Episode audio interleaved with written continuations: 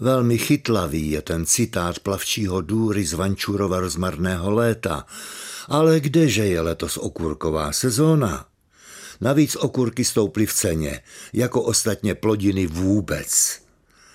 Léto tohoto roku u nás poznamenali železniční nehody, neutuchající ohniska virové pandemie a ohnivá výheň v Bohumíně, která vyústila do tragédie buď schabého rozumu nebo alkoholické demence.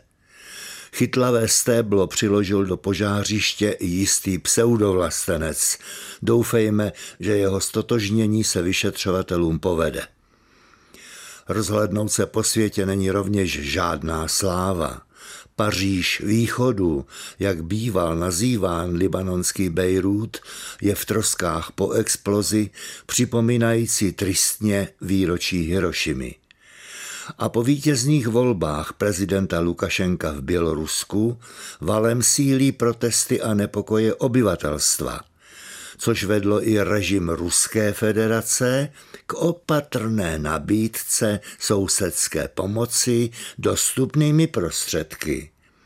Nemůžeme nevnímat, že se nás to netýká. Právě jsme si připomněli včerejší výročí 21. srpna 1968.